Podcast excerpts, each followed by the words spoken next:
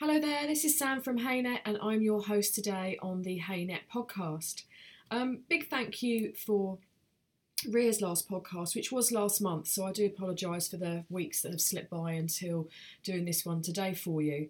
Um, Ria told us all about Beta International, which is um, the big equestrian trade show that all equestrian companies uh, head to in Birmingham um, every January. And she gave a really, really good um, give us some good advice on how to make the most of beta and if you haven't been before what to look out for what to expect. Um, so you know it was really really interesting to listen to um, what beta is all about. So i hope if you haven't been to beta and uh, you listen to ria's podcast that you learn a thing or two. Um, ria kindly asked me the question about um, with regards to using video in social media marketing or potentially the word vlogging, which is obviously uh, the video version of doing a blog. Um, which is a very um, it's a really good subject for me because it is something that I will be totally honest with you about. I'm not entirely comfortable with it's not uh, for me watching videos. I love watching people's videos and I love watching people's blogs and record, you know, recordings and listening to companies that have put, um, you know, a, a, an edited video out there about their product. It's me myself that doesn't feel comfortable in front of the camera, which um, I'm pretty sure I'm not alone with that. So it was a it was a good question to ask me, and it was something um, that's out of my comfort zone. But I wanted to chat today about um, using video in social media marketing, or if you wanted to go down the vlogging route with regards to your blog, um, really how to go about it and why we really should be embracing this form of marketing and uh, through social media. So I went and had a um, bit of sort of uh, did look at some stats about video um, and, and, how it's actually doing with regards to social media, and obviously it's doing brilliantly. It is such an up and coming um, marketing tool that I think everybody really needs to sit up and listen. If you haven't used video before, I think uh, you need to actually embrace it a bit and, and give it a whirl. So, interestingly, from a stat point of view, um, 60% of a thousand people that look at social media, um, so they watched branded videos every day, particularly through Facebook. So that's quite a lot. You know, that that's just over half of everybody that sits and looks on Facebook will watch a video at some point during the day. And that's probably moreover uh, with regards to reading some content. And I'm slightly diversifying now that with regards to content, I think we can become a little bit lazy, and I will put my hands up. When you're going through a newsfeed, it's so easy to actually just press play on a video rather than reading and absorbing, uh, you know, some content that may be of use to you or you or you're interested in. Um, I really don't want to do content down because I think you can uh, really get your point across as well through written content, um, and I don't want that to disappear. Certainly not. But I also feel that the two can sit side by side together quite well. Um, so I think really it's, it's easy. Video is so easy. You just scroll through and you see something that just appeals, and you just press play. You press one button, and then you can have, from a business point of view or from a vlogger point of view, you can then get your point across uh, you know, through through speech and visual, and it just engages potentially the you know the audience a bit more. So another statistic is there that apparently 64% of these people that are actually um, that watch these videos will actually uh, it, influences them to make a purchase decision, and that's a, another really good statistic. So you think 64% of people that actually stopped and perhaps watched either your video or a brand, an equestrian brand's video, 64% of them actually made a purchase. So that again is a really, really good stat for you to think about, especially if you're selling a product or a service, that that is something that you need to think about. Um, I think also businesses they see great video results, particularly on Facebook, and I think also YouTube is, is a close second. Um, I don't use YouTube a lot um, myself. I do think that obviously, um, if you do, you need to set a channel up and perhaps have Facebook and YouTube running side by side. So I think it's a really good thing to do, and it's something that I'm going to try uh, and uh, motivate myself more to get my YouTube channel for Haynet running up a bit more efficiently.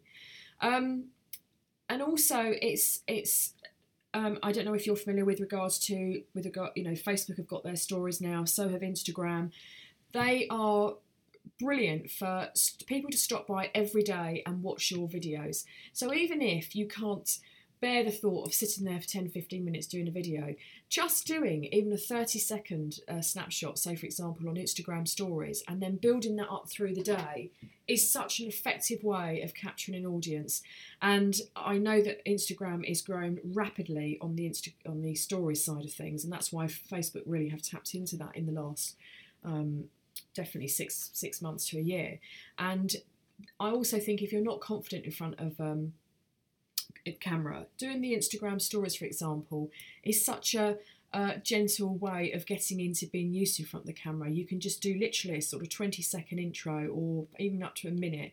And the more you do it, the more comfortable I think you'll feel um, in, in doing the stories. And I think um, Instagram stories is big and it's growing. And if it's something that you've not delved into yet, um, please go and um, have a look at Instagram and have a look at some of the stories on there to get an idea of what people are doing and how they're getting their their brand or their name out there. So with regards to video, there's two obviously concepts of it. You can either go live, which scares the life out of me, or you can have an edited video which you obviously have control over where you film and you can edit and cut bits out. And there's advantages and disadvantages of both really. Um, so if I talk to you about the advantages of going live, um, this is brilliant if you want to uh, promote an event or a show or a launch of a product. Um, definitely if you pre-advertise uh, to your audience that, uh, for example, on I don't know uh, on a Thursday night at eight o'clock, you're going to be going live on your page and you're going to be showing your audience a brand new product and how it works. And that is it's a brilliant way of, of getting an audience engaged, getting them to come along to your page and actually having a listen of what you've got to say, and you can then um, have a pre-organized audience, so to speak, to actually then get your product out there. Um, I think also tutorials are really great live as well. And if you've got um, something that you can actually teach um, somebody, especially within the equestrian world, they're really great potentially as well in, in, going live and getting a captive audience. And um, I do think to sort of pre warn people who are going to go live. Um, I do think you then potentially get more of an audience. I mean, if you feel the urge to go live or something is happening instantly, then do it. You know, don't don't feel you've got to sort of like try and find an audience for it. If something is happening in in your work or something even you know that you want to show somebody straight away, press the live button and, and go for it. Um, so that, that's that's the advantages of going live. Obviously, the disadvantage of going live is potentially uh, you could swear, you could say the wrong thing something could happen, you know, that, that you weren't really planning. Of course, you can't really edit it that out because if you press that live and something, you know, awful said, or you've said something wrong, or, or I'm thinking worst case scenario, you've said something that you shouldn't have done, um, that's going to be difficult to get rid of, and that is going to be out there. So that's the disadvantage of live um, video. And to be honest, I think it doesn't happen that often. Um, but obviously, if it does, and obviously something funny happens, you know, the more people are going to actually sort of watch the video anyway. But um, that would be the disadvantages of using live video over the over the advantages of doing so. So, with regards to edited videos, um, they are um, obviously you can produce a bit more of a slicker production. You can then control what you're you're saying. You can give it a bit more of a sort of flashy uh, you know theme to it and you can do so much with regards to uh, making your own video and getting your product or your service out there. Um, I think really editing videos uh, we've got such brilliant software now like you know with iMovie and that that you can um, really teach yourself. If you've got a business that you really um, want to get a, new product or something out there, um, there are some brilliant video companies that can do that for you, and they're not hideously expensive. So I think weigh the pros and cons of it up. If you really want to get a message out there um, to to an audience, perhaps think about using a video company that can help you with that because you know a really slick video production that makes somebody stop could you know equal so much in your engagement and also ultimately people buying from you so um, that is something I think is a big advantage of um, you know doing editive videos. Um, statistically, actually, it was quite interesting that actually when it came to comparing live video to edited videos, um, it was it wasn't um, it wasn't much in it, but it was 52% of, of people actually prefer to watch an edited video over 48% that prefer to watch live, and that's not a lot in it. That's nearly half and half. Um, so I think there's big advantages of using you know definitely the live side of things and the edited side of things. So uh, it's just slightly over with the percent with regards to watching an edited video that, that a production might be a bit more um, slicker and encourage people to actually stop and watch it. Um, and also if you do with you know with your videos especially with the edited ones make sure you've got like a youtube channel that you can put all your videos on there uh, and on facebook. And um, you know it, it's it's a really good marketing tool to have. So if you're like me and the thought of standing in front of a camera absolutely horrifies you and it does with me um, I've, I've really sort of looked into this in the last uh, week or so knowing that i was going to do this podcast and I've read quite a lot about it, and actually, I think we just give ourselves such a hard time. Um, and it's also trying to increase your confidence in doing it, and just by practicing, you know, just get the camera out or just practice on your phone and do a few videos. They don't have to go on your Facebook page, the first one you do. And I've done a few test ones, and some of them actually are not as bad as I think they're going to be. Um, and I think if you are going to you know really want to go into the video side of things then yeah definitely do some test filming and and and also get prepared. And if you're going to come across in in trying to get a particular subject out there or you're you've got a product that you want to really get, you know push get prepared make some notes beforehand get it into your head about what you want to say in the format and what you want to say it. Um, and I think if you've just got some notes that you can just sort of slightly look across, if, if you really are losing your uh, you know, losing your focus when you're doing the film, um, especially if you're doing one live, then you've just got something there that you can, you know, go back to. Just so, you know, big, big tip really is to sort of be prepared when you are actually going to do some filming.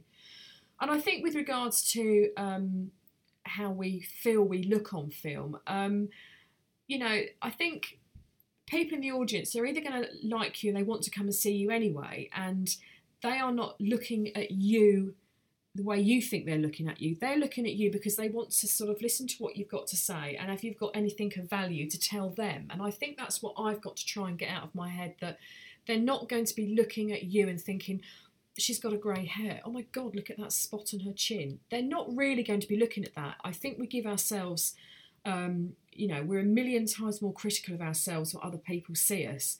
Um, and and I think when we look at ourselves on film, we see so many things that we think we want to change or what we think should be different. But I think when people watching your film, they just they just see you as you as you and and, and the way you are, and that's the end of it for them. They're not going to literally pull everything apart about what what you're looking like or what you're saying as such. So. Um, I think we give ourselves a hard time, and I know I do. And I know, you know, if you hear yourself um, you know, like being, being recorded like I am today, you listen back to recording and I think, God, do I really sound that like that?